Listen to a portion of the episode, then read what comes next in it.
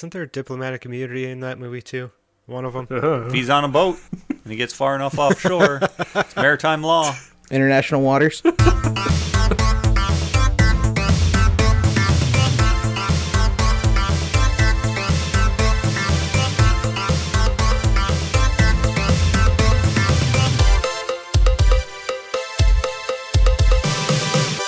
Hey, I'm Joe. I'm Ken. I'm Andrew. and I'm Dan. We're the Rewinders podcast, rewinding movies to see if they hold up. And this time, we went to Queens to sow our royal oats with Coming to America. It sounds like a porno movie, but it's not. Well, when you put those two sentences together, it's Yeah, it's it's hard to it's hard to not assume that that's that's what's going on. so yeah, Yeah, one of one of uh, one of the most revered uh, Eddie Murphy movies. We we all sat down to take a watch. Is this the one with the most revered? It's up there. Like everybody talks Like- about Coming to America. Coming to America What about Doctor Dolittle?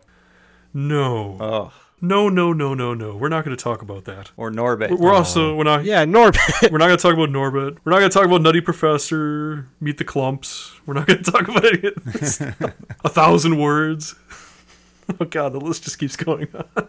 But you know what's ironic? The one movie I'd say that's actually labeled bad isn't as bad as people made it out to be. I did not find that many issues with Pluto Nash. It wasn't a very good movie, but it wasn't like worse than anything else I've seen. It, it doesn't really hold a spot on, on a coveted pedestal of being a pile of shit that ruined a career.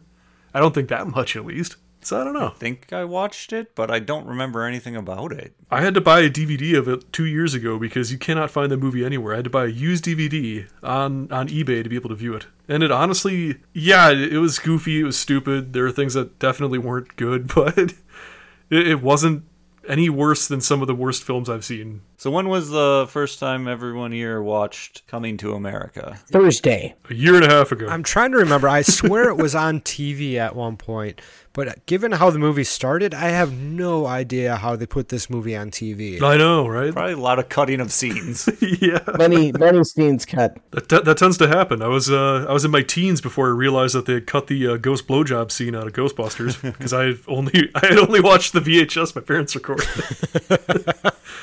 so yeah, this, this shocked me. I'm like, oh, holy shit, what's happening? I didn't see this in the theater, obviously, but on like HBO or something. And one of the things that I remember the most from this movie is that my father like lost his mind when it came to the uh, scene where it has a crossover with Trading Places, Uh huh. which is another '80s movie. The the, the two Dukes brothers. Yeah, Yep.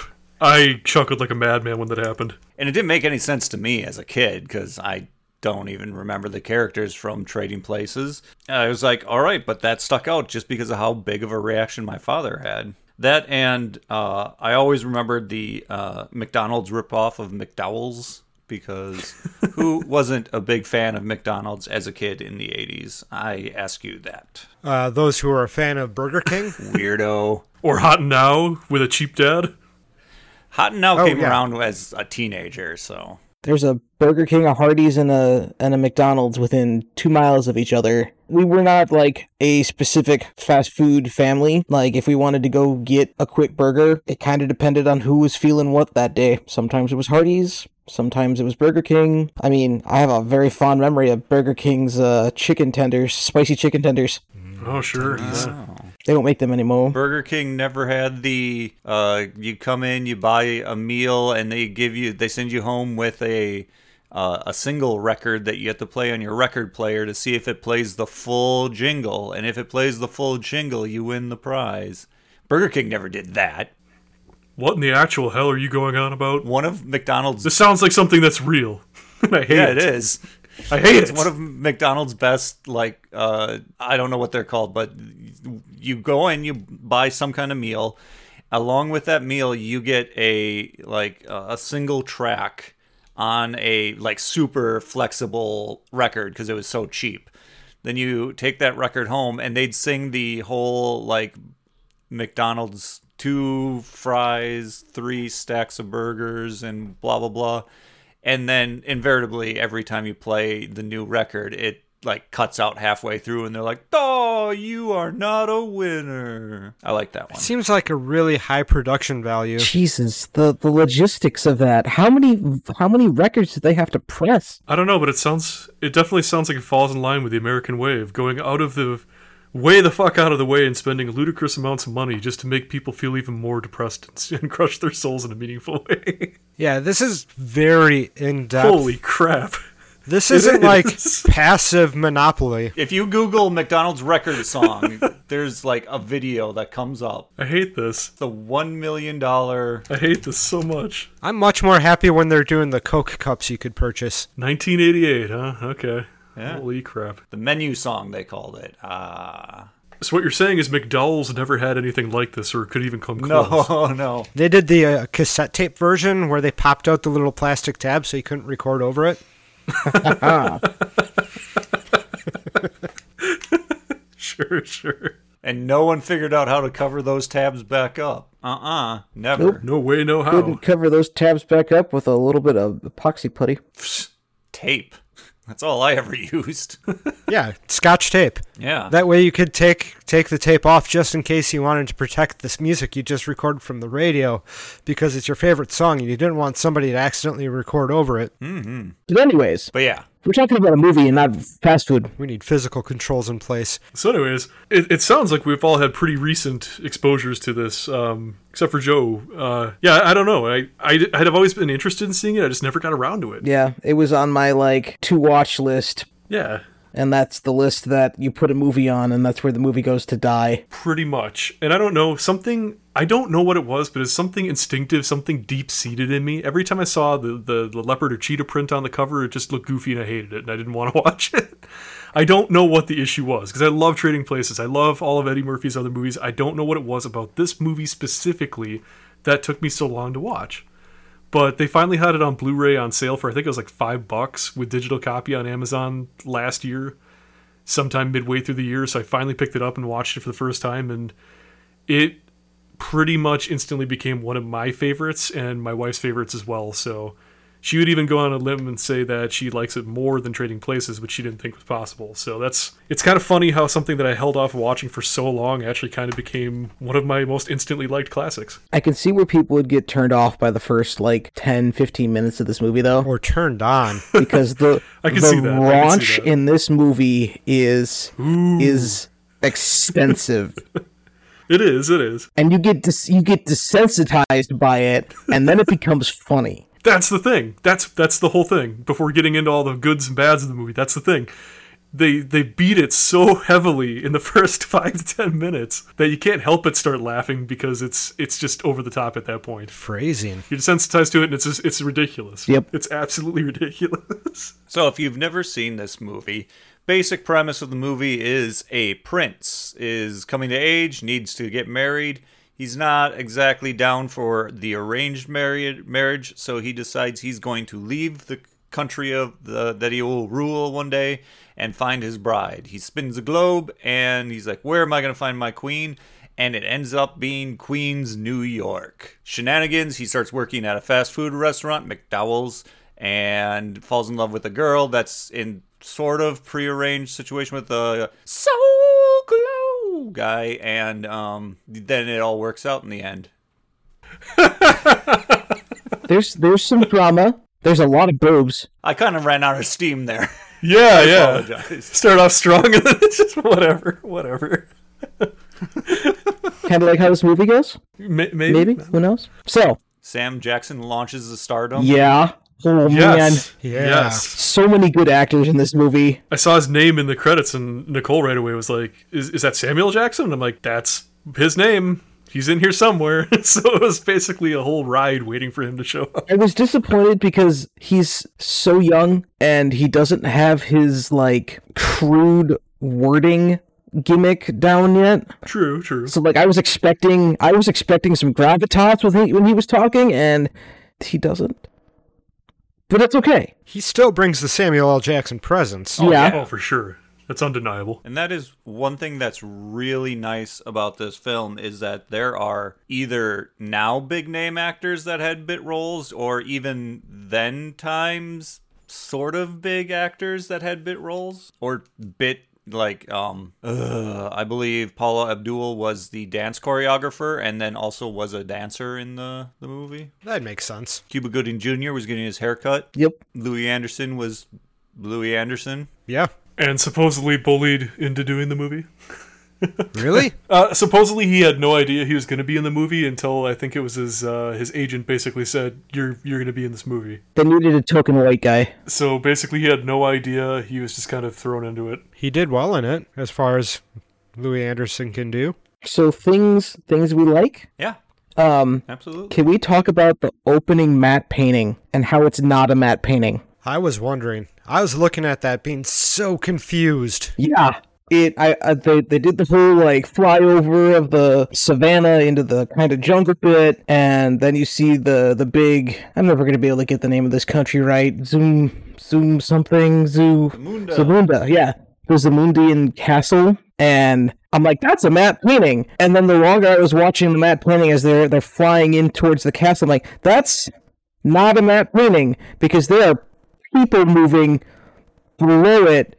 What? Uh, in the second movie, they do the exact same shot to start off with, and then they pan in on the same building. I was like, wait, was that a real building? Did they just paint it so weird in real life to make it look like that? It's like, this is actually the building? That's crazy. No, the second one they actually said whose house was it? It was like a rapper's house or something. Did a rapper make his house to look just like the Coming to America matte painting? Because that would be amazing. Well, for for internal shots, I think. oh, yeah, internal shots, sure. Rick Ross. That makes sense. And he's in the film too. Yes, he is. yeah, he has a 45,000 square foot mansion in Georgia, so they used that for a majority of the Zamunda uh, pieces. Because there's two giant rooms with giant windows and 18 foot ceilings, so it just made sense to shove everything into this house. That's fantastic. Yeah, not not a lot of effects really needed to go into this, but the effects that did go into this, I thought they were very well done, including a, uh, a cross-dressing um, Arsenio. that had my wife rolling with laughter. Ah. The the prosthetics and makeup effects in this movie were great. They were honestly great. Yep, I actually I have a note about that, but that's not till later in the movie, at least till they get to America. That's fine. We can jump around. I was just going off about effects. I'm sorry. I don't know. Effects wise, I thought the movie was absolutely solid. Tone, I I, I loved the tone throughout the whole film. It was hysterical. I ah, it's it's it's hard for me because I like I like I said earlier, this same time frame as as uh, Trading Places, so it's like Eddie Murphy in his absolute prime, and I'm so angry that it took me so long to see this movie because I I honestly thoroughly enjoyed it. I'm in the same boat. It was something that a friend of mine pointed out to me in, in high school. I'm like, okay, I'll get around to watching this. And, well, that was 20, 19 years, 18 years ago. A little more, a little less. And I regret not doing it sooner. Now you watched it. And I will probably watch it again. Whoa, whoa, whoa! Don't get ahead of yourself here. Whoa. My God, think of the format.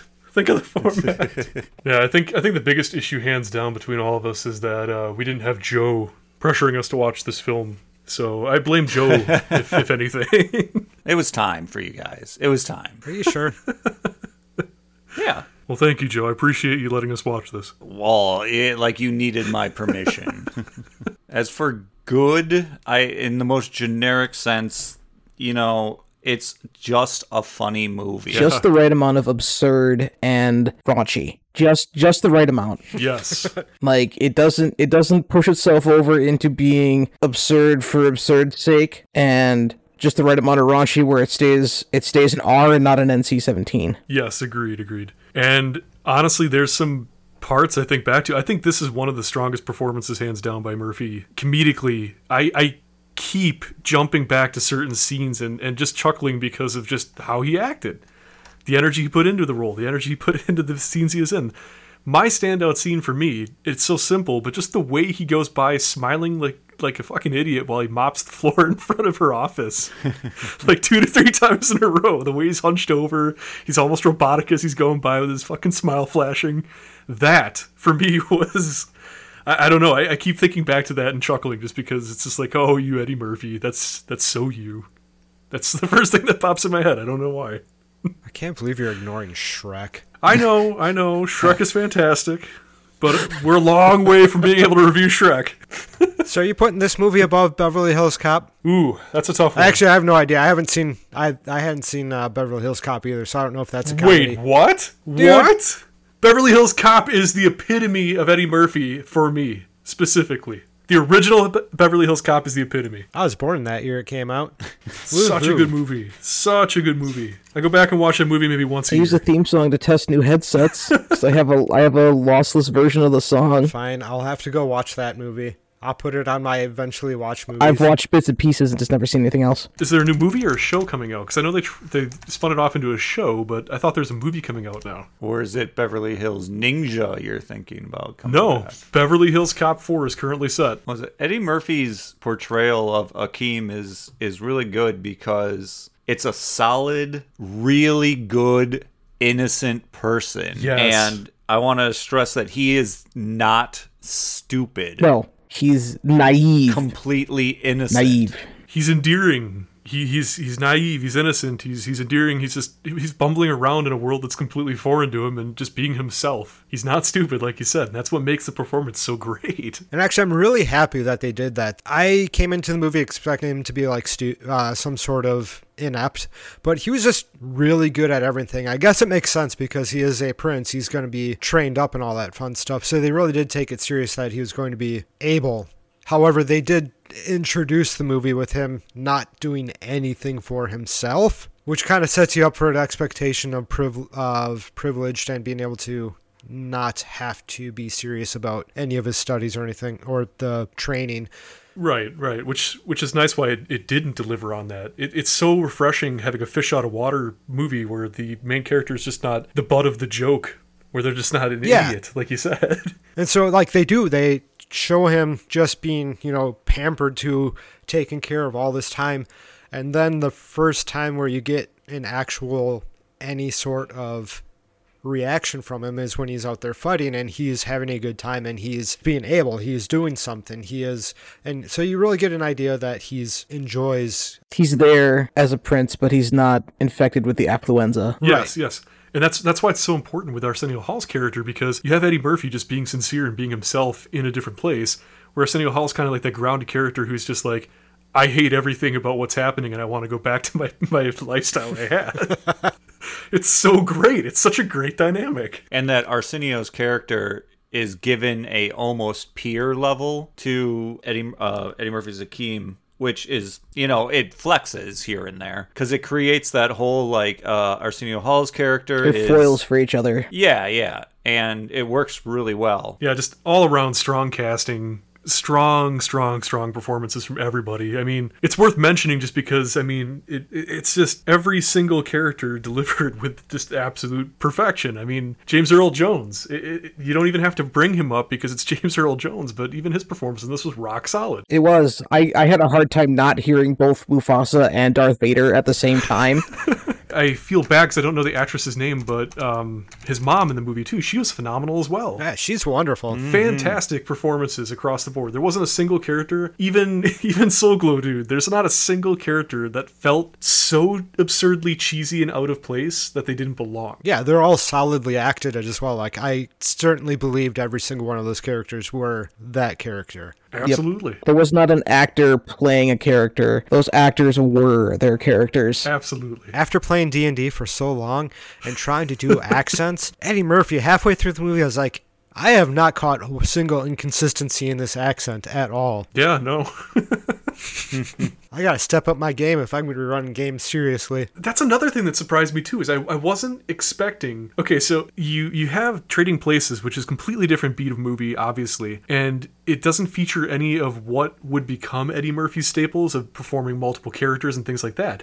And right out of the gate, you have so many additional characters played by Arsenio and Eddie. But honestly, I loved Randy Watson. He was gross and, and, and ridiculous, and I, I loved everything about his character, the, the the singer of Sexual Chocolate. And then Saul, I loved Saul. My wife and I got into a mini argument about whiteface, blackface about Saul, though, and I'm not sure where I stand on that. And then Clarence, Clarence, the uh, the owner of the barbershop, is fantastic. But Arsenio, I loved Arsenio as Reverend Brown. That was the most ridiculously disgusting character. I hate Right? the character, but I love the energy he brings to it. That it's entire it's funny. Like there's so many there's so many future Eddie Murphy movies where he plays additional characters that I eye roll when I see them. This movie wasn't that way, and it was really really refreshing. I didn't catch that the Jewish man, the stereotypical Jewish man in the uh in the barber shop was Murphy until I until I was watching the end credits, and I'm like, wait, what? Oh, They what? put Eddie Murphy in whiteface? I mean, if there's going to be somebody you can do it with, I guess it's Eddie Murphy. it's tough, I get it, but the difference, the key difference, and what I try to tell my wife is that there is a massive difference between whiteface, blackface. Whiteface isn't historically known to degrade anybody. It isn't historically known that people were dressing up in whiteface specifically to mock a race, because white isn't a race. But um, However, he was dressed up as a Jewish man. he was dressed up as a Jewish man, so yes, you can say that. But blackface was historically rooted in racism to the point where they over exemplified the details that they were trying to exaggerate just to make fun of and poke fun of that culture and that race. And that's that's that's the difference in, in opinion on it. yeah, that's the main. That's the that's a huge difference. Yeah, so like right away she was shocked. She was like, "Whoa, what?" And I'm like, "It's it's not a big deal. It's it's okay." Because here's the difference. but I don't know. She's still on the fence with that, but I, I can understand it, I guess. But yeah, just damn good, strong performances from everybody, including the characters that they weren't even, you know, billed as. It's just it's ridiculous. It's ridiculous how good the acting in this film is. Oh, for sure. I like that the characters we don't exactly care for end up together in the end. yeah. Wait, which characters didn't we care for? Meaning the the sister and the soul glow guy. Yep. Yep. Yeah, they deserved each other. They were right for each other, I guess would be the proper way of saying that. They both want somebody who enjoys his riches. And greasy hair. And greasy hair. Greasy hair. so greasy. I love that shot when they're getting up off the couch. that makes me so happy. I was half expecting that uh that singer at the rally to show up at the wedding. Oh, Randy Watson? Yeah. Yeah. Maybe you did, I don't know. I'm bad with faces. So they reused that kind of like the greasy hair on the couch gag. They reused that later in Frasier. Except it was uh, Frasier's father put in hair dye, much like America's mayor Rudy Giuliani did, and it Oh, was God. too hot, so it started leaking all over the place, and he leaked on the couch. Great, great. Oh god. which made me chuckle because I was like, it's two different things, but it's also the same thing. And I was like, it's eh, did they did they kind of use that? I bet this came first. But I'm sure it was probably a gag used before 1988 as well. Oh, sure. Oh, for sure. I'm sure. sure, for it wasn't just a gag. I'm sure it existed in real life, and that's why they put it in the movie. Yeah. Well, you can't have greasy hair and all that extra shit they're putting in there without leaving stuff all over the place. Or maybe you can. I don't know. Leave the plastic on your couch. That's all I'm trying to say. There we go. I got there. And getting there is half the adventure. I like that it's. Um, I want to, you know, I wrote down majority black actor movie, but it's all black actor except for Louie Anderson, who was Token Yeah. white dude. Yeah. the studio said you have to have at least one white actor in the movie. Yep. Did they really? I would assume. Yeah. From what I read. Because he's got like no lines either. Interesting. He he does a bunch of sight gags and barely speaks. Eh, he talked enough. I think he actually has more lines in the sequel than he does in the original. Is he in the sequel? He is in the sequel. yeah. I thought he was dead. Oh, I feel bad about that. He was also in the big sexy uh Bolton Valentine's Day special on Netflix. Office Space? He was- Michael he- Bolton? What? No, the actual Michael Bolton. Oh, Anyway. that's right. There's a real guy named Michael Bolton. Yeah, anyway. So what I don't understand is was this movie a popular movie? Did it make money when it came out? Oh, that's Well, I've got question. it up right here. So it looks like, It made 21 million opening weekend. yeah, yeah.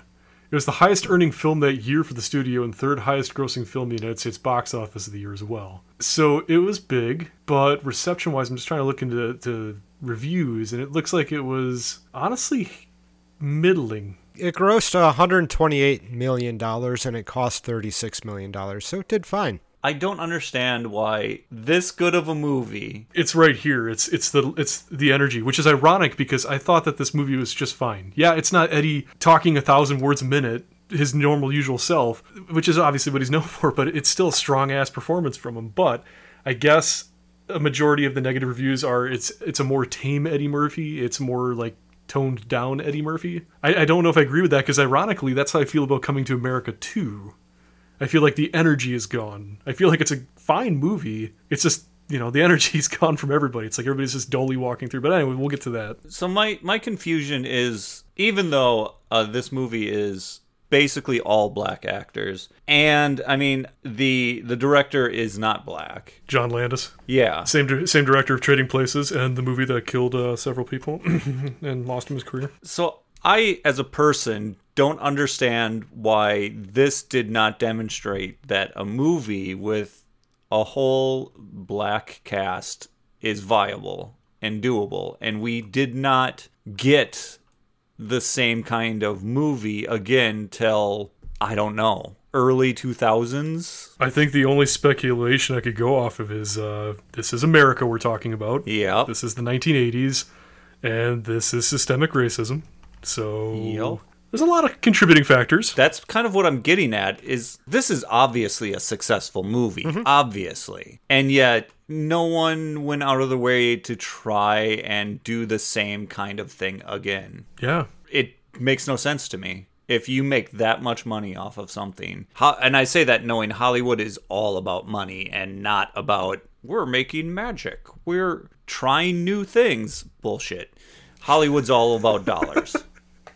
Oh yeah. Yeah. I don't understand how they could let racism not go again at something like this.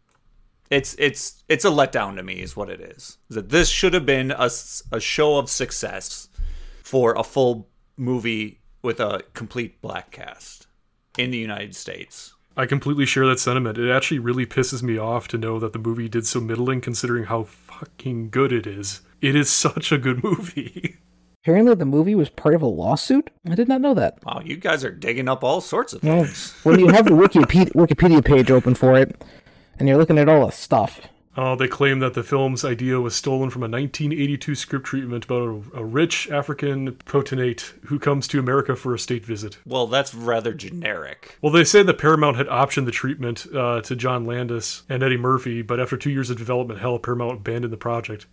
And then Paramount began working on Coming to America based on a story by Eddie Murphy. So the original writer, Buchwald, uh, won the breachment contract, and basically the court ordered monetary damages in his favor because essentially he wrote a treatment, Landis and Murphy turned it down, and then made a movie kind of the same. so I could I could see that. I could Yeah. see that. Yeah, I, I guess so. Yeah, I mean that's kind of the gig too. Why pay someone else when you can just tweak someone else's work and take all the money? Oh, you mean like uh, Principal Skinner, Billy and the Cloneasaurus? His wonderful idea about a genetically uh, or a genetics theme park in which they bring dinosaurs back from the dead. Billy and the Cloneasaurus. it was so sincere. He literally had no idea that Jurassic Park was a movie when he said that. And I just remember Apu being very angry with him. Well, is there anything bad or not great that you can think of in this movie? I I had a hard time. Like the only thing that I could say was a negative was that opening matte painting. Sure. now, is this is this matte painting on the same level as the matte painting in the beginning of uh, Short Circuit that annoyed all No, of us? this this is a masterpiece in comparison. In comparison to uh, generic thunderstorm rolling in on a bright sunny day. Uh huh. like just Yep. Fine. With other movies, like I'll get bored and start doing other things while I'm watching this. I sat down to start watching this at 11 o'clock at night, and I went to bed at actually it's probably more around midnight. Actually, went to bed at two, and it it, it had my Attention? yes my attention. It held my attention for the entirety of the movie. I didn't feel the need to pick up my phone and start doom scrolling on the internet or really anything else that will happen when I'm watching a movie that is, is boring or is not entertaining. Yeah, I'll, I'll second that. I, I usually do the same, but this movie really, I, I paid attention. I, I thoroughly enjoyed it. At one hour and 57 minutes, this is one of the longer movies we've watched in a while. Yeah, And I yeah. think it might have been one of the first movies where we ha- where we haven't really said that it lagged in the middle or something like that.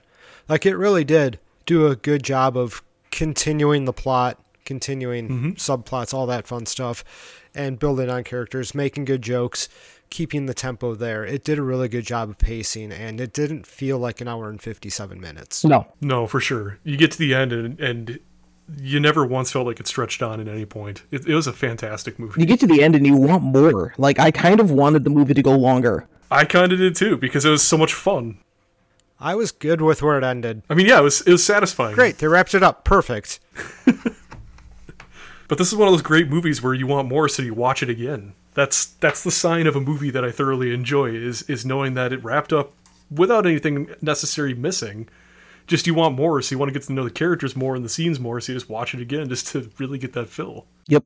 I don't always feel that way. I loved this movie. Loved, loved, loved it. It was a little weird to me at the end when they uh the lady's walking down the aisle and he pulls back the veil and he's like, "Oh, look, it's you." It's like that's it was per- I guess it goes with the absurdity. It's I guess you could say that is a negative because they don't really call out that things had changed after the whole spat in America. Yeah, after the subway scene, it's just kind of like all of a sudden, poof, she's there. But it was a happy ending. It was great. I liked it. But yeah, it was it was jarring, but jarring in a good way, I'd say. Because you have to imagine that her his mom had something to do with it. His mom had to have found some way to go convince her. oh, yeah, and to apologize to her, like he would have had to go out and like, "Hey, this I'm very sorry. That it was very mean of me to do all that fun stuff." So is there's a whole story there not being told, and it had to have been done very quickly. It was just it was a little bit abrupt, and you're like not upset to see it. You're just like, wait, what happened there? What's Yeah, going you're, on you're, here? You're kind of like, oh man, there's gonna be something. I hope something happens that this doesn't have to go through. But when the veil gets lifted, it's like, oh wait, this is what I wanted. But you're just kind of like scratching your head for a second, like how? Yep, you're just like, okay, that's weird. But anyway, It's weird, but I accept it. you recover very quickly. So then, yeah, I mean, the movie seems like it really filled everybody's bucket with joy, and then uh, I'm sure we all kind of felt the same way when when we heard that they were making a sequel, of either, yeah, this is going to be great, or groans of despair. I guess I don't know. I expected more groans. I expected groans. I had no idea with the second one. Uh, when I when they first started advertising that there was going to be a sequel to it, I'm like, okay, they're making a movie about what? Why? I I I, I didn't care. I feel like I would care more now had a sequel been released now instead of watching the sequel after watching the first. Can we get into that or or not? Wait, what are you saying? That you would have been more into the sequel if you didn't watch the original? Had no. Having not seen the original when they released it, Yeah. or not released it when they were saying that they were released. Okay, I've confused myself now. Okay, um, having having watched the original, had I had had I seen the original when they re- released information that a sequel was coming out, I would have felt different about it, and I would have been concerned that it wasn't going to be good. But they did release the original through Amazon. Yes. And that's what I want to talk about is the So then it was sequel. good? No. I would have my, my feelings my feelings when they originally released when they originally when they released information on the sequel was I could care less. Uh huh. See, I, I was like half excited, half not. What really killed it for me, and what really kind of I, I shouldn't have done, but it really tapered my expectations. It was um everything that I had heard about it once it released, or coming up to right as it released, was talking about it being this tour de force return for Eddie Murphy, Eddie Murphy back in his prime.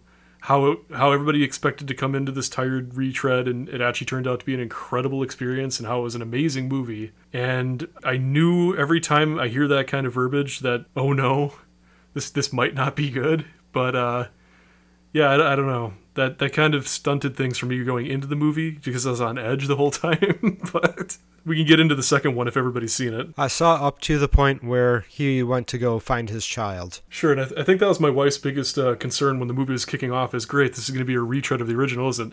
Now it's going to be, now it's going to be she goes off and blah blah blah, and then it didn't turn out to be that, so that was really refreshing. Let's say going into the movie, I was actually really curious as to what would make him go back to America. Yeah. To what extent is like is he gonna go try to find another wife? Like did his wife die or something like that? And he, only good women are in America or some shit like that. That's fucked. But uh, nope. Turns out going to look for a son because apparently sons. Uh, spoilers to people who might want to watch this movie or maybe not maybe you actually want to know something about the movie before you go watch it i did not know anything i didn't even do any of the research that you did so the only thing I had to predicate this on was the fact that it was dropping on Amazon Prime, and that really, really, really reduces my uh, what I expect from a movie. So- Likewise, Yeah. likewise. Yeah. Amazon's become the king of uh, necromancy for uh, sequels that nobody asked for, or that a select few have. they have such a bad movie availability. Like the best thing they have is The Boys. It's pretty good. Yeah, yeah. Uh, but like they have a couple of other good series, but Man in the High Castle. Electric Sheep, that's I, I hear that's very good. Tales from the Loop. Tales from the Loop. I was gonna say Tales from the Loop. I've not heard of that at all. There's a lot of things that are not marketed as strongly as other of the others of their c- TV series slash cinema to cinema. Cin- yeah, there's like the Amazon cinema. Yeah. But I get I get where you're coming from. And I forget where I was starting with that uh, because there was a point I kind of divul- diverged there. You're talking about how it, it didn't feel like a retread right off the bat. Oh, no, I did not. I was going to say that it felt exactly like a retread, uh, whereas you start off the movie with the exact same shot going into the castle. Mm-hmm. Then you have a little bit of uh, section where I still have Mighty Good King stuck in my head. And then he goes to America. he stops at the barber shop where they retread that. So there's a lot of similar steps Oh, sure, sure. at the start of the movie where it, it uh, There's a lot of shoehorning of original things in. it's clearly playing to the original fans being like hey look remember this this is great where they're trying to you know try to do something different but it almost felt to me i only saw the first up to wherever that part was because i had real life things to take care of at that point uh, it felt to me like they were trying too hard to rehash some things that you liked to the point where it was uh, Yeah. Your feelings are not far off. almost having a hard time standing on its own That was my hard part with this, and and I get it. I had a conversation with Nicole after we watched it because we felt the same way. The movie started off so strong, and when it was revealed that it wasn't going to be just a simple retread, it was like, oh man, that's amazing! It's got a different plot, hooray! And then shoehorn thing after shoehorn thing. I think it was jarring to her that the people in the barbershop would still be alive at this Yeah. point. and it looks like they hadn't aged a day, so she was really put off by that immediately. And I get it. It became a cult movie after its release, and it gained a huge cult following. What do you do? You bring the characters back, especially if you're Eddie Murphy and Arsenio. You're gonna you're gonna want to do the characters that you did the first time around again, just because you like doing those characters and they're funny and they're part of the first film. So, you know, you have everybody back. You have Randy Watson back. You have you have Randy aged. he did he did The barbershop guys didn't. and that's that's why it's so jarring. None of them aged. They look exactly the same, including Saul, the Jewish barbershop guy. It's just He the Saul looks older, but not not by 30 years older. no, no, no. He looked like a 80 year old man in, in the 80s. And then Reverend Brown looks a little bit rougher for wear, that's for sure. But um, Would you say possibly because they did the prosthetics so well in the first movie that he, they actually predicted what he would look like 30 years from now? Then I don't know. I don't know. That's, that It's just- seems like a stretch. Okay, so there's there's two halves of this for me. There's there's there's a very very thin razor's edge here. There are things from the original film brought to the new film just because that I was rolling with laughter from, and then there's things brought from the original film to the new film just because that I rolled my eyes and said why. One of the highlights for me is when the princess comes in, hopping on one leg and barking like a dog. I lost my shit because that was something I didn't think about after the first movie. I was not expecting that. It's like, wait, That she was never told to stop. Yep. exactly. I was dying from laughter at that. That had me rolling. And that is amazing. I'm glad that that happened because that is a perfect example of something unexpected while still from the original, catching you off guard and making you just lose it. and I love that. Agreed. I had the same reaction. I hadn't laughed that hard in a long time. I was really excited for that scene when that happened. I, I actually rewound it twice just because I couldn't believe it. I couldn't believe it too because we had just finished watching the first one, but it was just it was that well timed and that well done. It just you you forgot.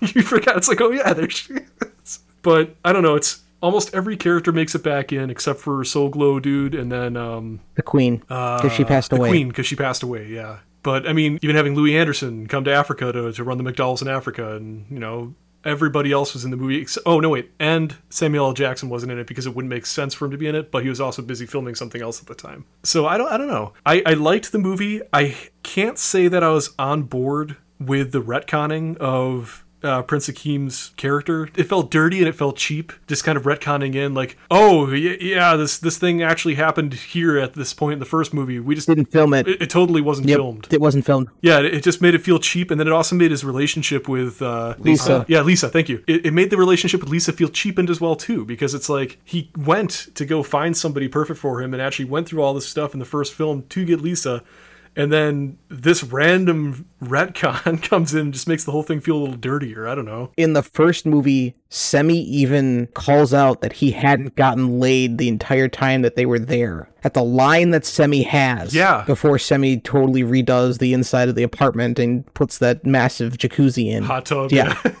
which is a feat of engineering in itself. Right? Held together by PVC pipes, he managed to get 800 pounds of water plus tile inside there. That was, I was impressed. The apartment manager was not complaining. but I, I I love the bits in the beginning. I love the bits with um I, I I love the bits with James Earl Jones because even though he wasn't in this that much and even though I didn't know this but his his filming was I think it was filmed separately due to COVID where nobody else was really on set and then it was spliced together pat or patchworked together in post Oh, nice. but you wouldn't tell. You, you couldn't really tell. Mm-hmm. But I loved his performance in this. I loved him having a funeral while he's alive, and then just looking over and saying, oh, "I'm, Yeah, I'm going to I'm die now," now. or whatever he says, and then just he's gone.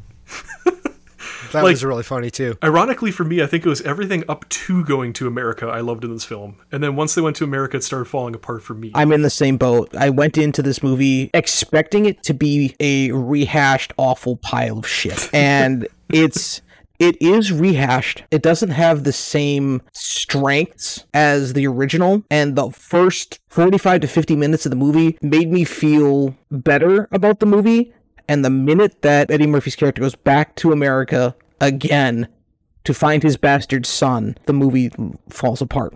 and that's exactly what I felt. There was still enough after that hit that I still enjoyed the movie, but not as much as the prior to coming to America portion. Yep. There's there's a there's enough funny to to keep you entertained, mm-hmm. but it has it has a serious, really serious sophomore slump. and that's when it's like we already said like all the all the recurring characters started coming back in that sophomore slump all the tired characters started making their way back in after that slump but i mean there were some things that were funny there's some things that i giggled at in, in the second half it's just that first portion was so strong and for me, I feel like once they left Africa and once Eddie Murphy kind of became James Earl Jones, you know, with with his uh, outlook on things and with the way he was acting, it's kind of like, how the hell did he become that? He, like he was so strongly against everything and making a change that was impactful and significant in the first film.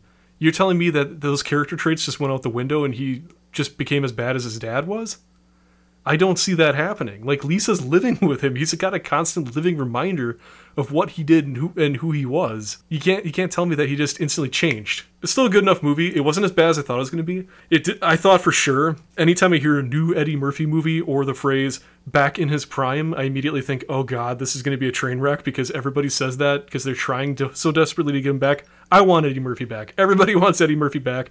Everybody wants him back to his prime, to the way he was doing things, but he just isn't. He doesn't want to. He he's been fine and happy doing his own thing as a dad and staying home and and, and not doing the same retreads of movies he's been doing for all these years.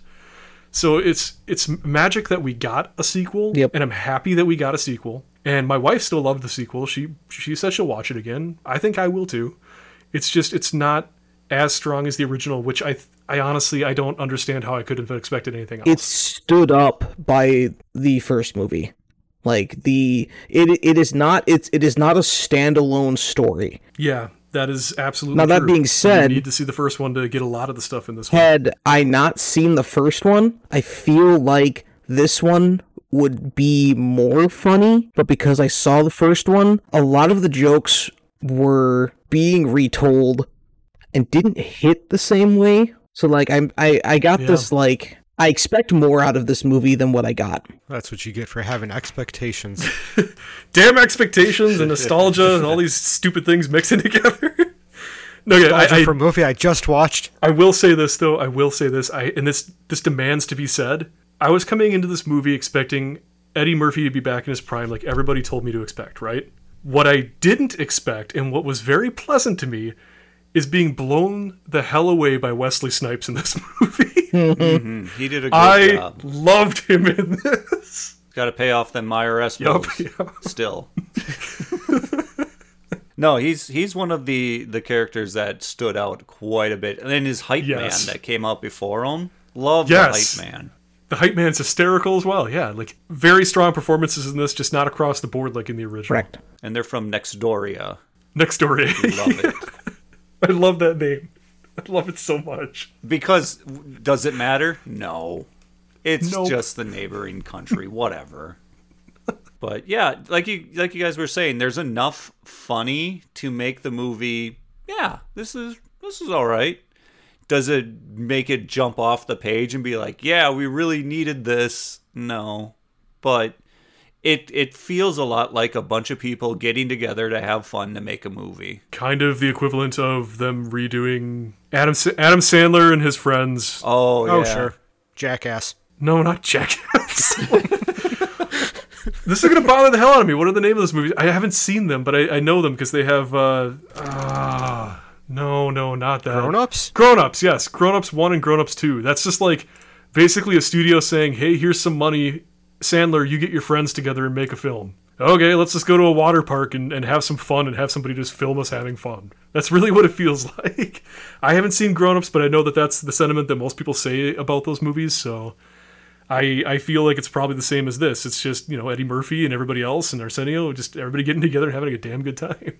I feel like for sure Tracy Morgan ate into a majority of the, the screen time. I, I like Tracy Morgan. I didn't I didn't care for his character in this film too much. I expected Leslie Jones. I expected her to take up a larger amount of screen time. Same here. And- and then it turned out to be more Tracy in her in her way. Yeah, I feel like had she taken up more screen time, it might have been my outlook on this movie might have been better. But like, I don't know. I I'm not gonna I'm not gonna fault Tracy Morgan because they needed somebody to fill the Semmi position for Lavelle. They needed they needed somebody to fill that position, and they already had Tracy Morgan's character. So instead of hiring another actor, they just had Tracy fill in that spot. I don't know. It was okay. Yeah, the movie that's that's the movie. okay. It was okay. It was okay. It's it's it wasn't a letdown, so that's that's something. It wasn't totally awful. CG Babar wasn't terrible. Yeah, I noticed that. I you could tell it's CG, but it wasn't it wasn't bad enough to make you angry. Right.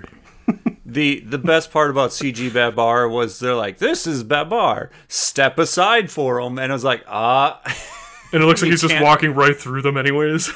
like, it's just... I, I am kind of sad knowing this now. I, I just read this quote. I am sad that Samuel L. Jackson didn't make it into this movie because this sounds actually pretty damn funny.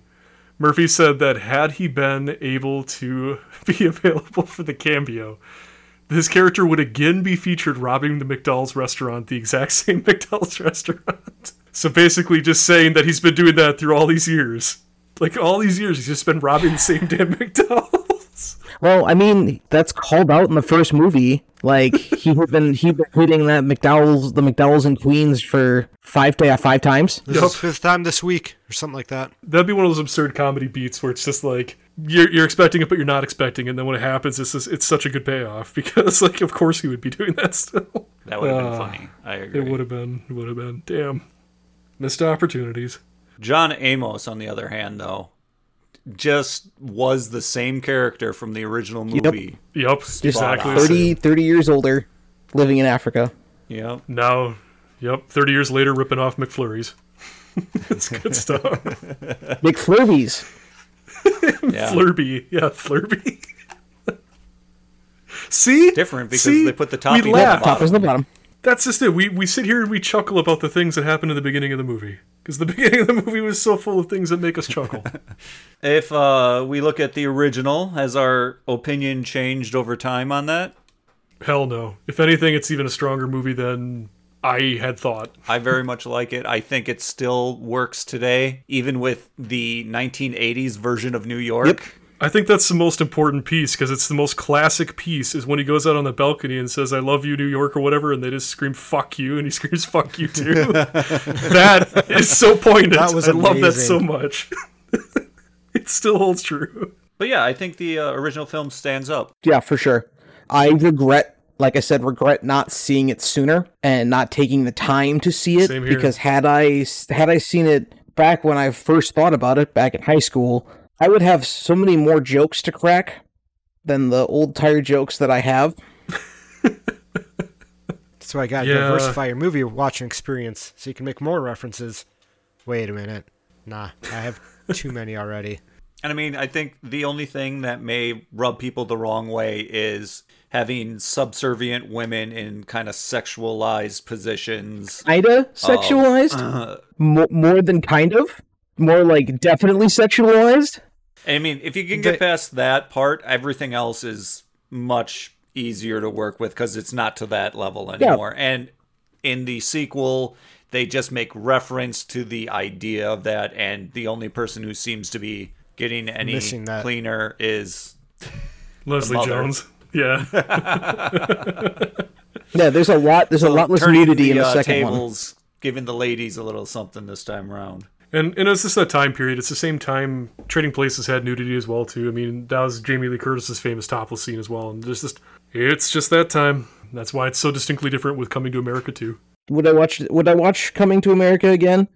You bet I would. I'll, I'll go out and say that I'm probably not going to watch it unless I'm made to walk, watch it again, only because I haven't seen Beverly Hills Cop yet, and I should probably put that above Coming to America on my watch list since I've already seen it. Beverly Hills Cop is also one of those movies that's grounded, but still has moments of hil- hilarious absurdity. It's just like, why is this in here? But it's great. But it never over really, it never really oversteps its bounds. It's a great buddy cop action. I, I cannot give enough praise to that film. I love that film. I'm sure it's a great movie. I just never made time to watch it. with Beverly Hills Cop, I I'm sad to say that whenever I think of that movie or that series now, all that comes to mind is the animated series Clerks, when um, Judge Judge Nelson is dreaming back to the days of Beverly Hills Cop, and they're shoving bananas in tailpipes, and Eddie Murphy's just going.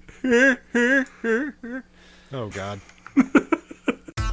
That was Coming to America, rewound and this time rebooted. So please like, rate, review, subscribe, comment, and sh- charge my headset because the batteries are low.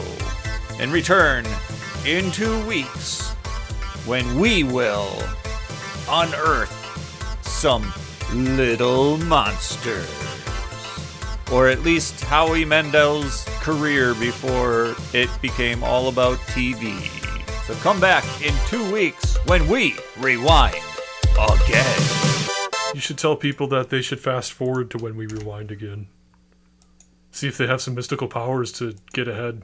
But the, but I mean, they do if they're trying to catch up. the but- audio file's gonna end. Like right right now when I hit stop. Yeah.